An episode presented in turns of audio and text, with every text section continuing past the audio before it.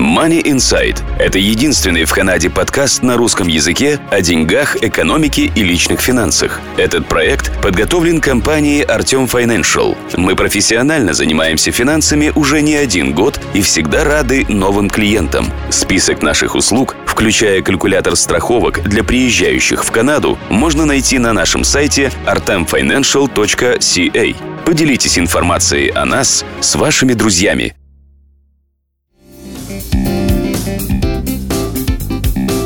Романсы о финансах. Выпуск 1. Здравствуйте! Если вам интересна история денег, да и другие любопытные факты, связанные с финансами, добро пожаловать в рубрику «Романсы о финансах». У микрофона Марина Буланцева. Как известно, цена денег – не цена бумаги и печати на ней определенных символов. Ведь, по сути, стоимость производства 1-долларовой купюры и 100-долларовой примерно одинакова. Однако именно общество заявляет, какова стоимость банкнот, монет или криптовалюты. Любопытные данные о стоимости изготовления банкнот опубликовал сайт investoramnesia.com. Так, банкнота в 1 американский доллар обходится производителю меньше цента, если быть точными, 77 тысячных от его заявленной стоимости, а 100-долларовой – около 2 центов. Так что трудно не согласиться с тем, что ценность валюты в первую очередь проистекает из веры пользователя в ее способность действовать как средство сбережения и обмена, а не из ее внутренней стоимости. Но как давно люди озаботились тем, чтобы использовать деньги как средство товарообмена?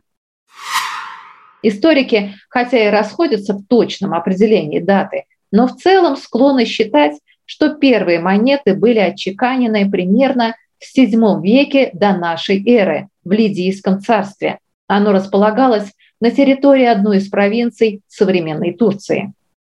История, однако, знает и другие, более ранние случаи использования монет, но лидийские статоры имели значение по 2 важным причинам. Во-первых, они были отчеканены и выпущены в обращение королевским монетным двором, что обеспечило гражданам уверенность в стоимости и легитимности валют.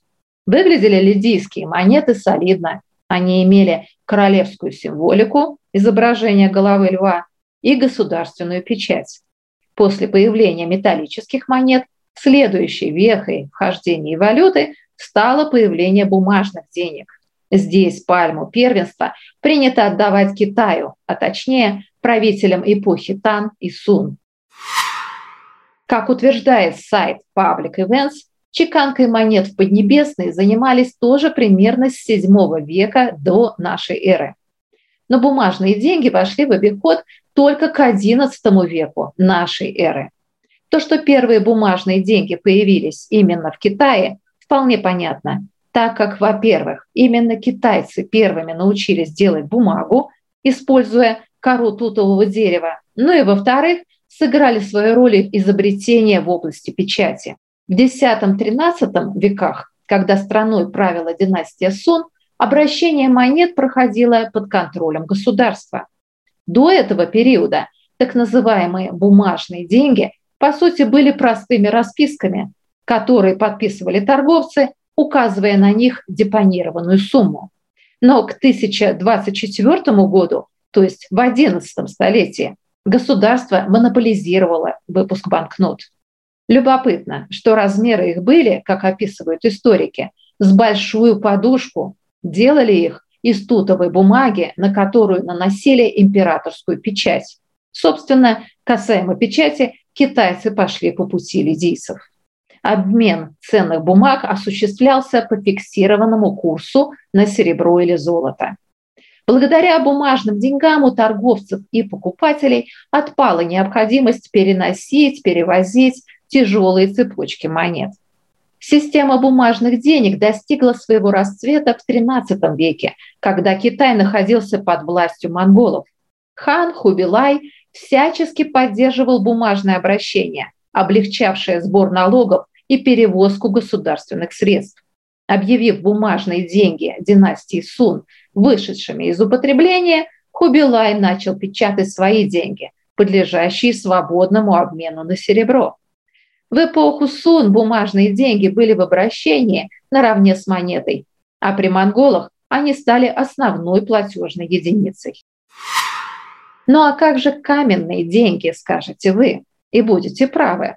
Одним из примеров булыжников, игравших роль денег, были камни, имевшие хождение на островах Япа, расположенных в Тихом океане. Это так называемые камни раи. Добывали их на острове Палау, который находится в 450 километрах от Япы. Здесь я сошлюсь на сайт BBC. Первые камни, пишет BBC, использовали в качестве подарков. Они имели форму китов. Отсюда происходит и их название – раи. Но впоследствии их стали использовать как средство обмена, а для удобства перевозки по океану внутри каждого из них вырезали дырку. Дело в том, что на острове Япа не было прочной горной породы или драгоценных металлов, из которых можно было бы изготавливать деньги. Тогда состоятельные япские семьи начали снаряжать команды опытных моряков в Палау, куда они плыли сначала на бамбуковых плотах, а позже на шхунах, и привозили известняк из местных карьеров. Когда в конце XIX века европейские купцы привезли в Микронезию железные инструменты, добывать камень стало легче. Моряков, возвращавшихся с каменными глыбами с острова Палау, встречали вожди острова Ява. Они отбирали себе самые большие каменные диски и 2/5 камней меньшего размера. Каменным монетам обычно давали имена, имя вождя или семьи, а также определяли их денежную стоимость на основе старой валюты острова – жемчужных раковин яр. Камни таким образом вводились в оборот, а за них можно было покупать что угодно. Оценивали их по размеру, который колебался от 7 сантиметров до 3 метров 60 сантиметров в диаметре, по внешним качествам камня и по тому, насколько трудно было его добыть из скалы. Сегодня эти деньги полностью вытеснили американские доллары, на которые покупают продукты и бытовые вещи.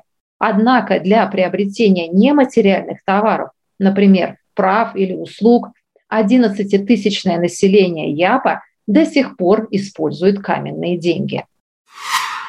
Как нам кажется, история происхождения денег, ведущая свой отсчет уже 28 веков, настолько любопытна, что к ней можно возвращаться неоднократно, что, собственно, мы и планируем время от времени делать в выпусках нашей рубрики «Романсы о финансах». Удачи вам!